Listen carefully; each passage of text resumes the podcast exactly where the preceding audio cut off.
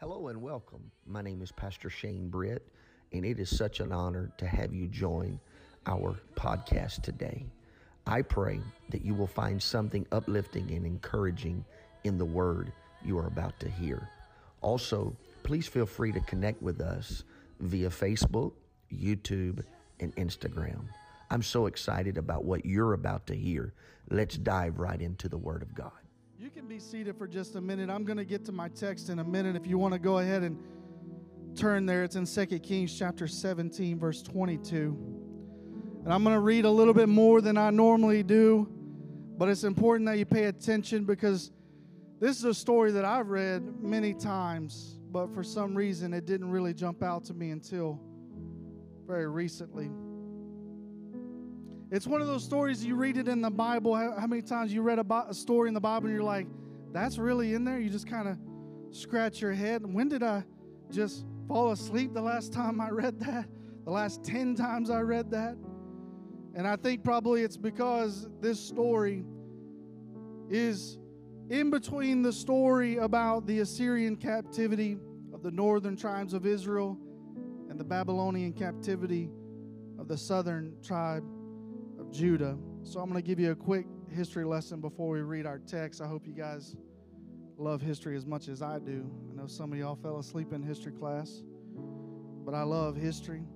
I want to thank Pastor Britt for allowing me to speak to you today. It's an honor to preach for, for him today as he's preaching for his pastor in North Carolina. I thank all of you for being here today. I know the word gets around when the pastor's out of town, and some people think, well, maybe we won't show up, but you're showing your pastor that you're not here just for him, you're here for the Lord. And as a pastor myself, I know that's what he wants. So, just a quick history lesson for those that are not familiar King David conquered Jerusalem and he makes it the capital city around 1000 BC. And in just 120 years, civil war breaks out and the nation is divided into two parts. Ten northern tribes called the kingdom of Israel, and two southern tribes, the tribe of Judah and Benjamin. Because Benjamin was very small, these two tribes were simply called the kingdom of Judah. Judah, in fact, was almost equal in size, if not greater at times in strength and number than all the other 10 tribes combined.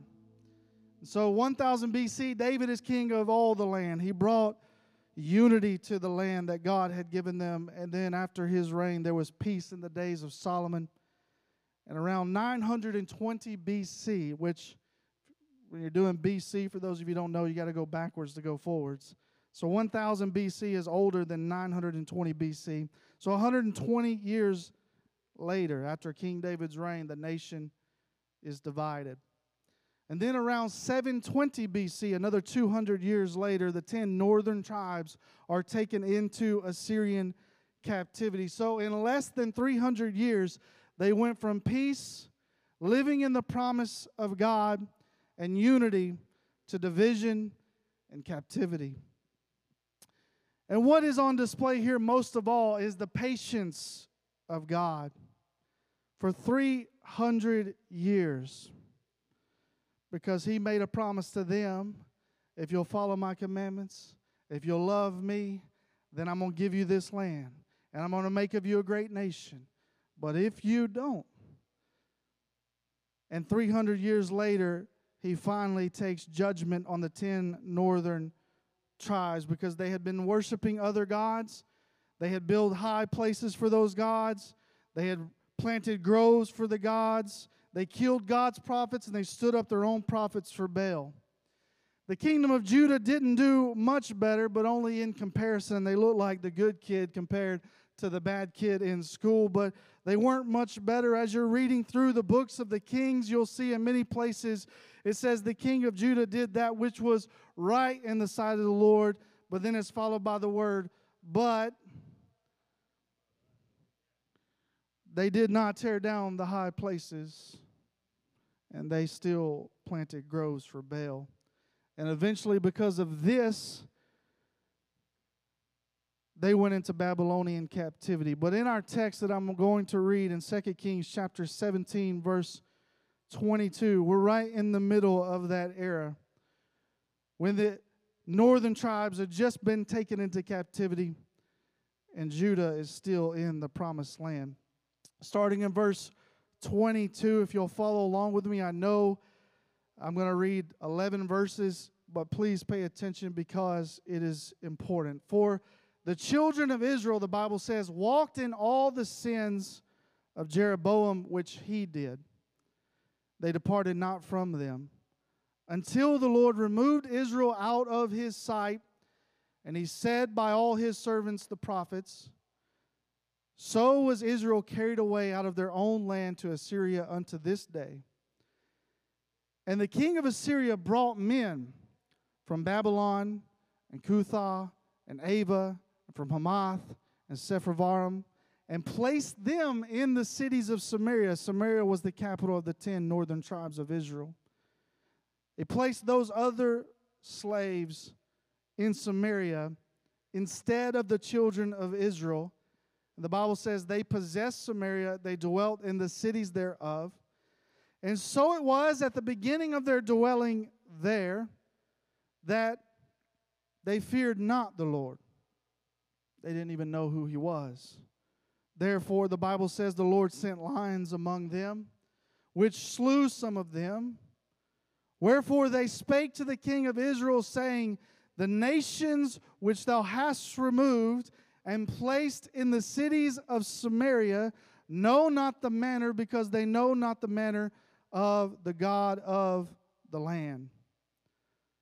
Then the king of Assyria commanded, saying, Come thither, carry thither one of the priests which ye brought from thence. So go get one of the children of Israel's priests, bring him and let him go and dwell there, and let him teach them the manner of the God of the land.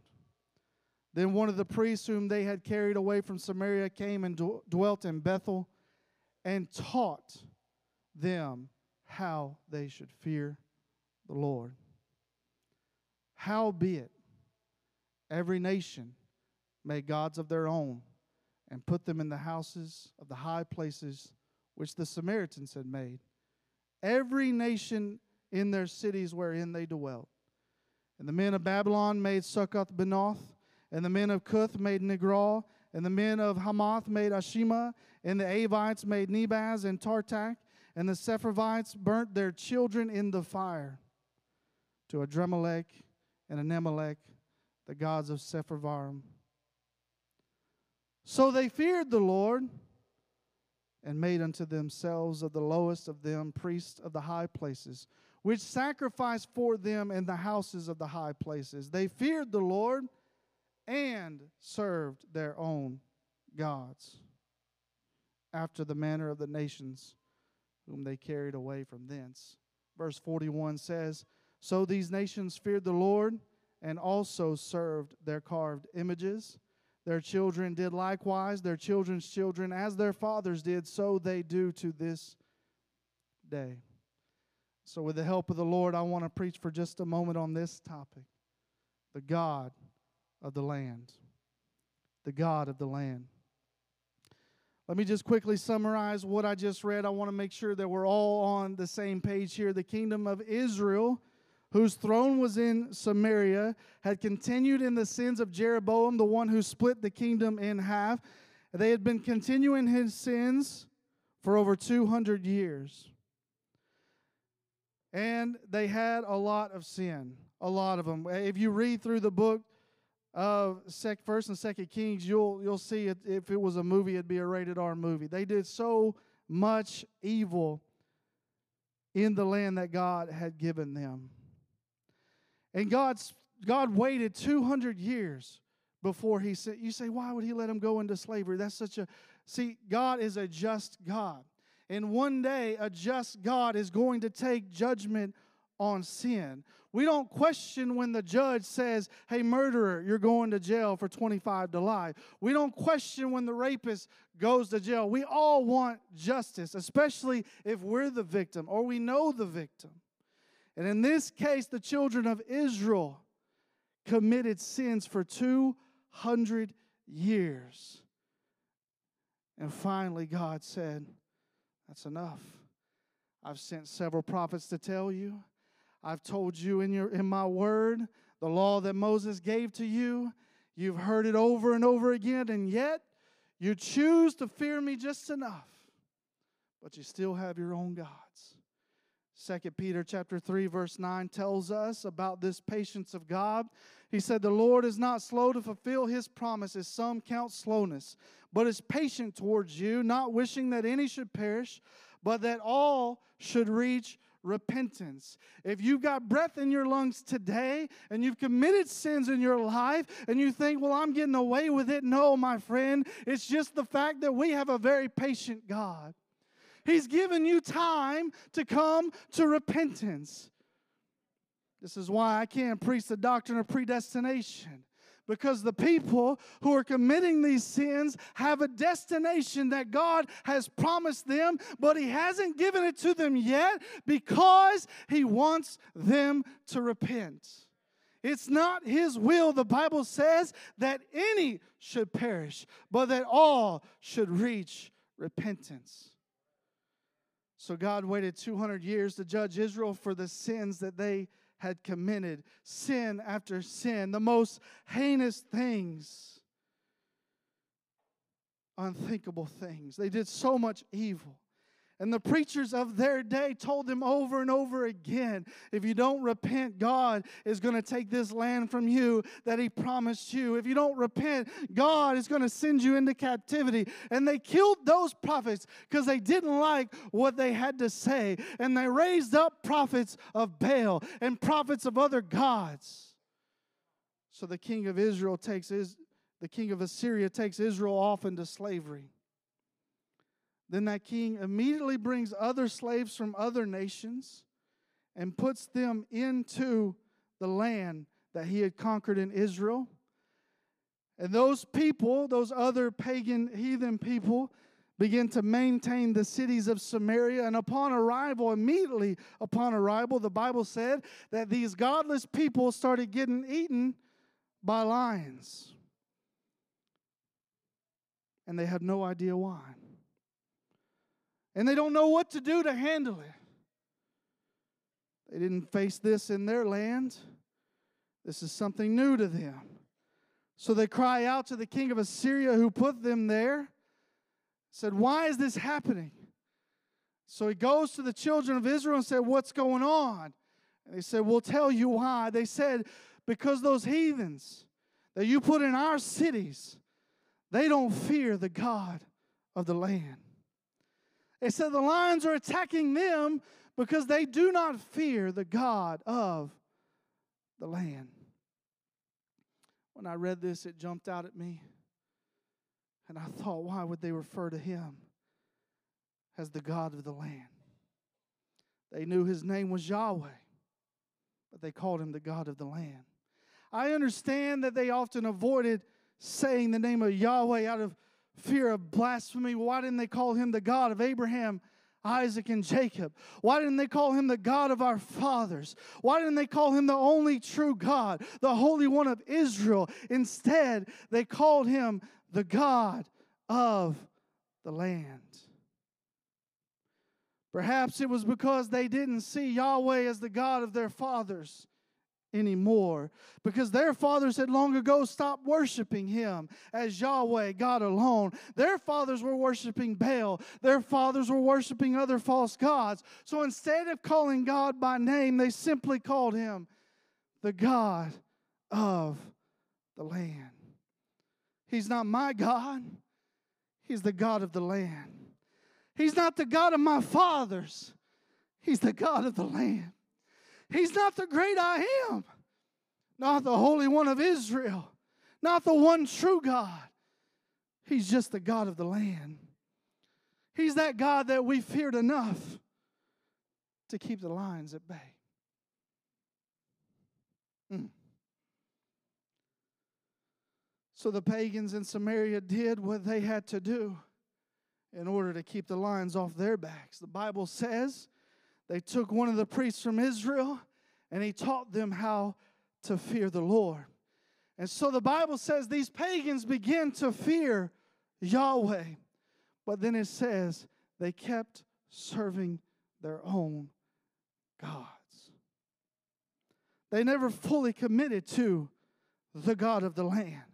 They did enough to, to escape the lion's paw, Brother Jeff, but they did not serve and worship Yahweh. They feared him enough to avoid being a lion's lunch, but they didn't ever put the one true God in the same. They took him and they put him in the same box that Israel did, Brother Edwin. Israel called him the God of the land, not the God of our fathers, not the God of Abraham, Isaac, and Jacob, the God of the land. 2012, Christopher Hitchens was debating Frank Turek on the existence of God.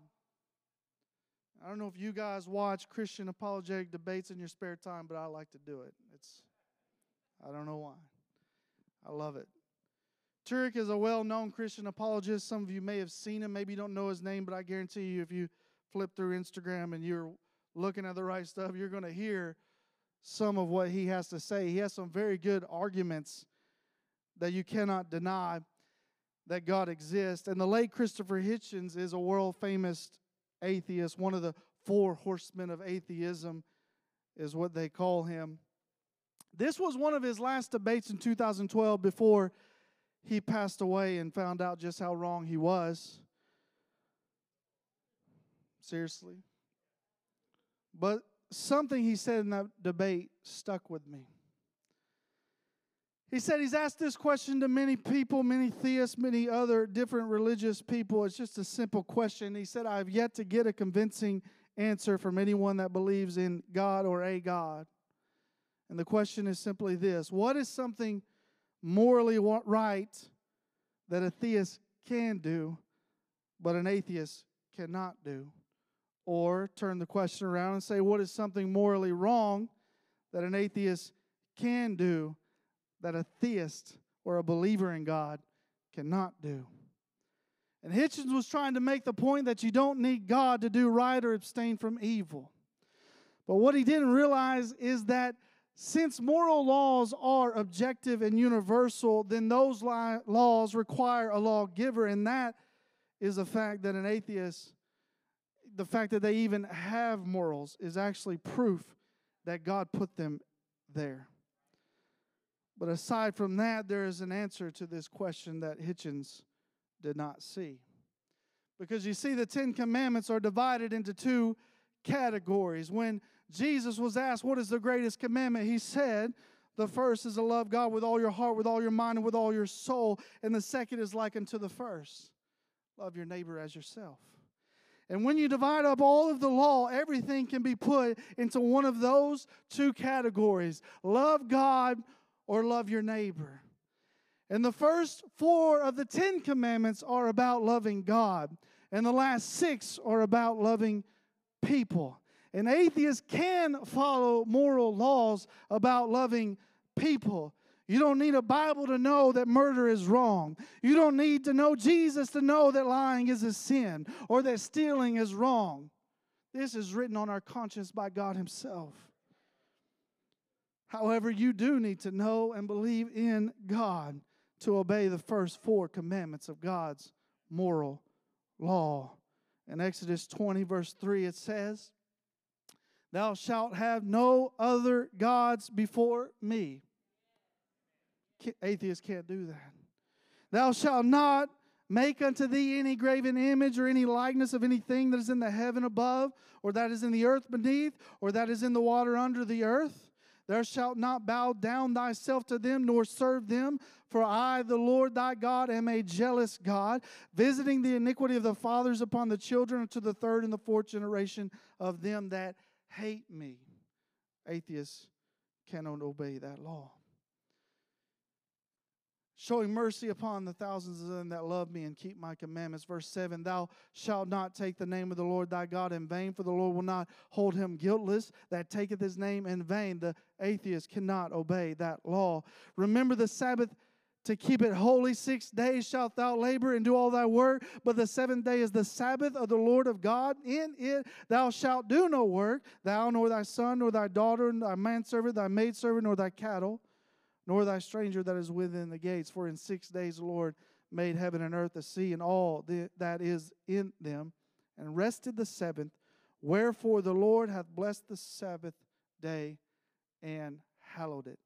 The first commandment is about having one God. The second commandment is about not putting anything between you and God. The third commandment is about not taking his name in vain. And the fourth commandment is about setting aside time to spend with that one God. If you read the Word of God, you'll understand that it is a love story written to you. God wants a relationship with you, and He's not happy being relegated to simply being called the God of the land. He's not satisfied by a people that only call Him when they're facing a lion. He's looking for a people that are going to love Him when there are no lions. He's not wanting to be just the God of the land, He wants to be your God. When you look at the story of Daniel while he was in captivity, he prayed three times a day, Brother Sparks. Three times a day. He didn't just call on God when he needed something. He didn't even try to hide it. Bible says he opened up his windows. Even when they made it against the law, he opened up his window. Just pray. Hey, just, I'm not going to hide this. This is who I am. I love my God, and I don't care who knows it. He had a relationship with God that was more important to him than anything else. They tried to kill him because of that relationship with God, because he wouldn't worship the gods of their land. But something happened. Daniel didn't need to call on the God of the land when he was thrown in the lion's den. He just trusted in the God of Daniel, the one that he talked to three times a day. And guess what? When Daniel was in that lion's den, the Bible says that God shut the mouth of the lions. If you've got a loving relationship with God, you don't need to worry about hungry lions. God's going to supply your every need, the Bible says. Don't just fear the God of the land, love the God of you. Oh, hallelujah, Jesus. When we look at the first covenant that God made with Abraham, it involved land.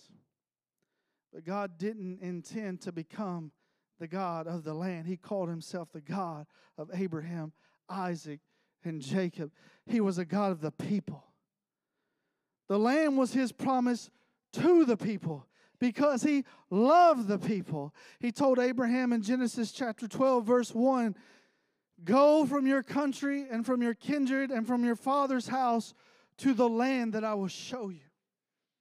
And I will make of you a great nation, and I will bless you and make your name great so that you will be a blessing and I will bless those that bless you and dishonor those who curse who curse you. And in you all the families of the earth shall be blessed. So this land started out as a promise from God to his people. It was meant to be a blessing. It was meant to be a promise. He gave it to them because He loved them. And then later, His chosen people that He loved and that He gave this land to started just simply calling Him the God of the land. Is there any wonder why they went into captivity? But even while they were in this backslidden state and held in captivity, they later got another promise from God, Brother Dakota, when the prophet Jeremiah, after Judah had already gone into Babylonian captivity, and there now the whole nation is in captivity. Here is a word that God gave through the prophets. All the while that they were in Israel, He was telling them, Please turn back to me. Please repent. I don't want you to go into judgment. I don't want you to have to leave this land that I gave you. But even after they left, He gave them another promise. Jeremiah 31 31 said, Behold, the days are coming, declares the Lord, when I will make a new covenant with the house of Israel and the house of Judah. Not like the covenant I made with their fathers. This ain't going to be no land covenant, Brother Edwin. Not like that covenant that I made in the day when I took them out by the hand to bring them out of the land of Egypt. My covenant that they broke. Though I was a husband to them, declares the Lord. For this is the covenant I will make with the house of Israel after those days, declares the Lord. I will put my law within them, I will write it on their hearts, and I will be their God, and they shall be my people. God doesn't like being called the God of the land. This new covenant was brought, bought with and paid for by the blood of Jesus Christ on a hill called Calvary. He made a way for us not to just live in a land that God gave us, but that we could become a place that He could live in. The Bible says, Know ye not that your bodies are a temple of the Holy Ghost. He doesn't want to be the God of the land.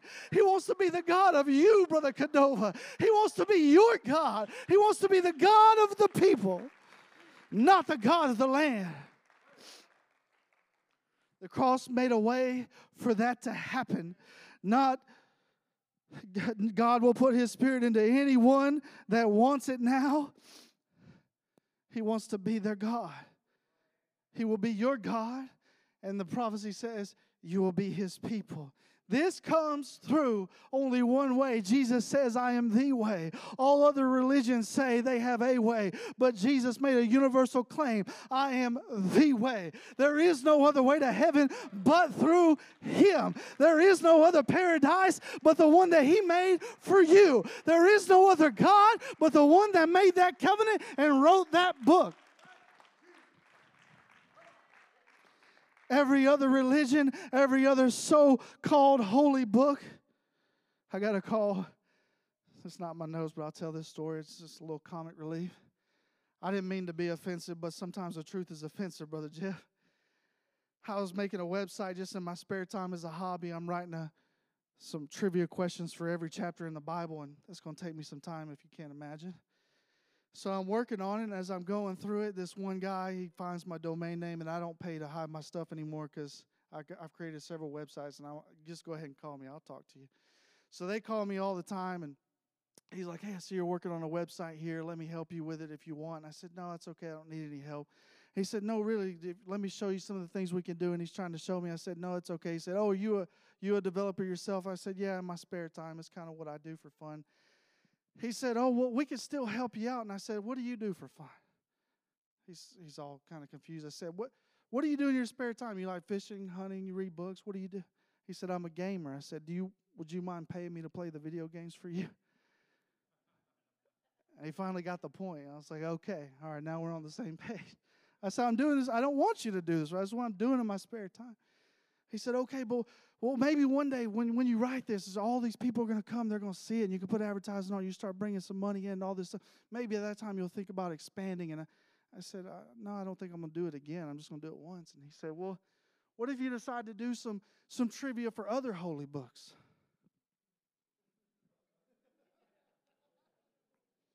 I said, there ain't no other holy books. I mean, it just it just quit. I didn't. I couldn't. I did no filter. It just came out. My wife's my wife's riding in the car with me. She's like, "Oh Lord." So here we go. This guy's in India, and he's trying to tell me, "Oh, hold on a second. He stopped trying to sell to me at that point. He starts trying to tell me, "Oh, have you not heard of the Vedas? They're holy books too." I said, "No, they're not." I said, "They're full of contradictions." And I said, he said, well, they were written before. I said, how do you know? You don't have a copy of this book. You don't have this book. If, and later I started studying about the Hindu religion. Most of them don't even, they can't even have a copy of the holy book that they claim to be holy. They have a summarized version of it because it would take a whole library. And all of the books have contradictions all in them. Their little summarized version is only picking out the parts that they like. Most of them, most of them would never read their holy book. I said, I said, you know, you know what the number one book in the world that's ever been printed is the first one that came off the Gutenberg press? I said it's the Holy Bible from God, the only God. And I said second place isn't even close. There's no other book that's been read more times, printed more times, sold more times, passed out at more times. There's no other holy book. He said, No, no, you're mistaken, sir. I said, No, I'm not. I said, You know how I know it's the Holy Book? I said, Because the God that wrote it wrote himself in flesh and he died on the cross. And he said, If you put me in that grave, three days later, I will be resurrected. I said, Muhammad's still dead. Buddha's still dead. Confucius is still dead. None of them have a holy book. But my God is the only God, and He's the only one that wrote a holy book. He didn't like that too much. And then he hung up on me. Now, see if he calls me about my next website. Praise the Lord. That's not in my notes. That was free for y'all. Amen. This is the only way. This is the only way. And here's what the Bible says it says, if you want to be a part of this new covenant, you're not going to get away with what Israel didn't get away. You still got to repent. You've got to repent and then you got to be baptized in Jesus' name. These people preaching you, oh, you don't need to be baptized. I'll show you in the Word of God. You can't even say you believe in Jesus unless you're baptized in His name. You've got to be baptized in the name of Jesus. That's how you enter into the new covenant that was prophesied to us. And if you do that, He's not going to give you land, Brother Jeff. He's going to put His Spirit inside you repent, be baptized. Every one of you, in the name of Jesus Christ, for the remission of sins, and you shall receive the gift of the Holy Ghost. And Peter said, This promise is not just for me, not just for the 120 people standing behind me, it's for you and you and you and you and you, your children, your children's children, all them that are far off, anybody that wants it. It's not limited by location, it's not limited by generation. It's for anybody that wants it.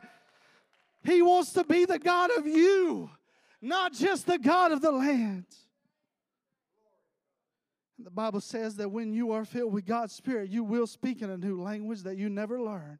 It's the only way it happened in the Bible, no matter what you've been told. It's not something to fear, it's not something that's weird. It's the creator of the universe living inside of you. It's a promise for you and your children and for anybody that wants it. God is looking for a people that love Him, even when lions are not around. Almost done. Musicians, you can come. I want to read to you a warning that the Lord gave us in his now famous Sermon on the Mount. He warned the children of Israel and they didn't listen, but I pray that we will listen today. His warning is found in the seventh chapter of Matthew, verse 21.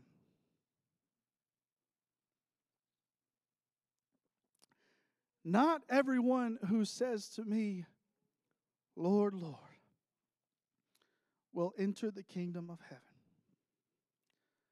But the one who does the will of my Father who is in heaven.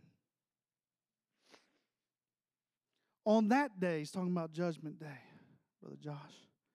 On that day, many will say to me, Lord, Lord, did we not prophesy in your name and cast out demons in your name and do mighty works in your name?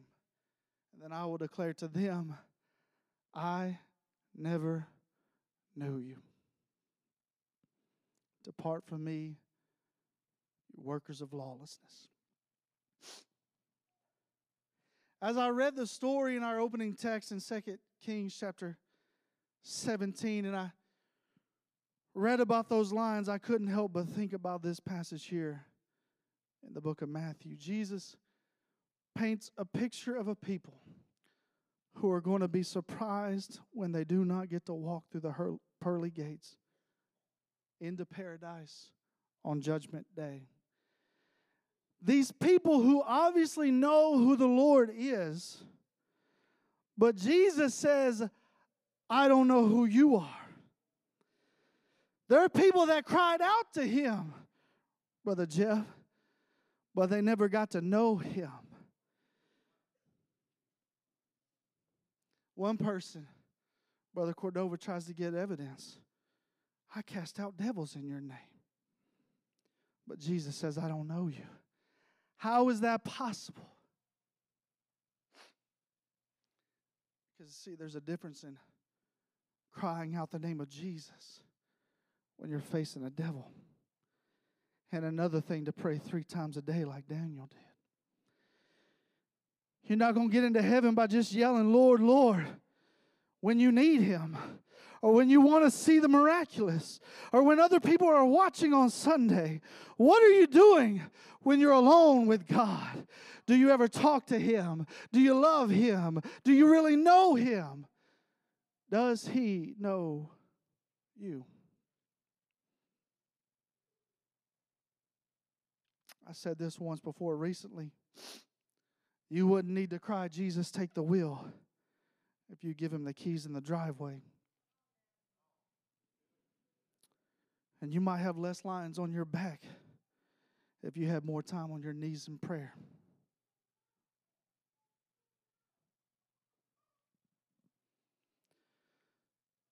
When you're sick and you want to see if you have a fever, you'll grab a thermometer. It's a quick and easy way to check the status of your situation. When judgment day comes, it's going to be too late to grab that thermometer and figure out if he's the God of you or the God of the land. Why don't we all stand? On that day, he said, it's too late. So I've come today with a thermometer for you. I've got a way to easily check the relationship status that you have with God. Ask yourself this question. Be honest with yourself. When is the last time I was lost in His presence? I didn't want to leave.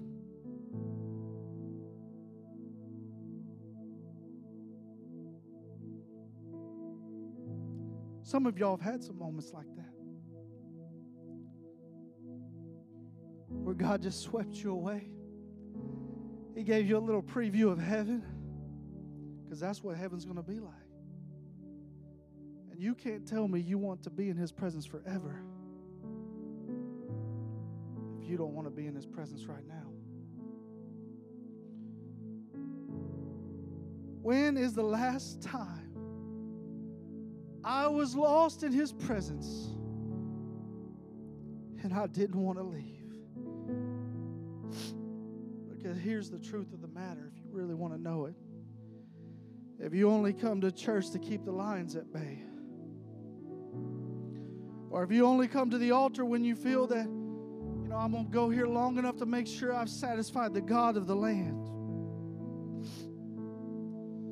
Or if you only call on him when you have a need, and let me let me just correct something here. I'm not saying don't call on him when you have a need. Because he, even those pagans, when they feared God, Brother Edwin, he took care of the lions for them. He wants to do that for you. He wants to supply your every need. But after that lion is gone, don't go back to the false gods of this world of pride, gods of money, the gods of lust, the God of I can do it on my own. I don't need you. I'll let you know when I when I got another line that shows up. I'll let you know when I'm facing financial trouble. I'll let you know when things aren't going well on the job. I'll let you know when that panic attack comes back. That's when I'll call out, Lord, Lord. You got yourself a God of the land. Oh, he'll still help you. That's because he loves you. But let me just read 2 Kings chapter 17, verse 41 one more time. So these nations feared the Lord and served their idols.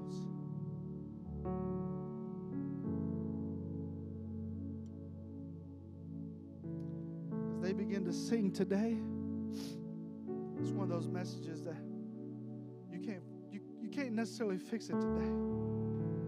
If I was preaching to you here today or somebody online, this is something that's talk, I'm talking about something you got to get consistent with. There's there's several dozens of people here, probably close to 200 people if I had to guess. I don't know all of you personally. And that's okay because it's impossible to do that. studies show you can only have about four or five people you can get real close with. They're going to know more information about you besides just your name and where you work. They're going to know your birthday even when it doesn't show up on Facebook. You're only going to have four or five really close friends, and that's okay. But you only got room in your life for one or two really intimate friends. One of them's going be your spouse if you're married, and the other one needs to be God. But if you just kind of know Him, if He's just an acquaintance that you see on Sunday, you know His name enough to cry out when you're going through a trial.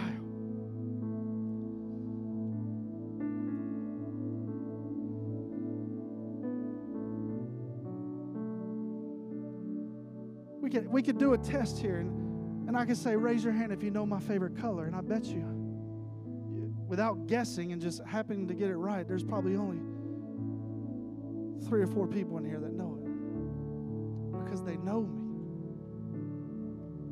That's what God wants with you. He wants to know you.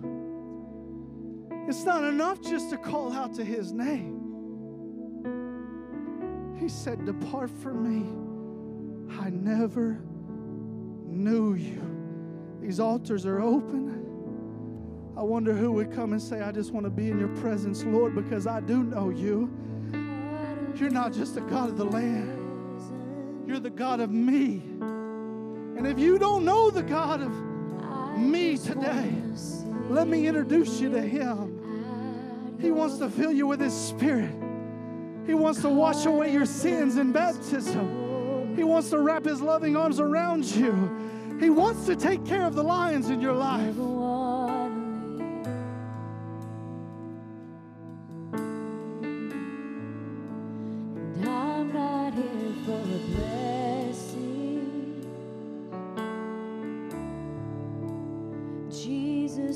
Come on, have a conversation with the God of you. Talk to Him right now. Imagine being in heaven with Him forever. Is that something that excites you, or does it sound boring? Do you love God, or do you love yourself more? Is He your God, or is He the God of the land?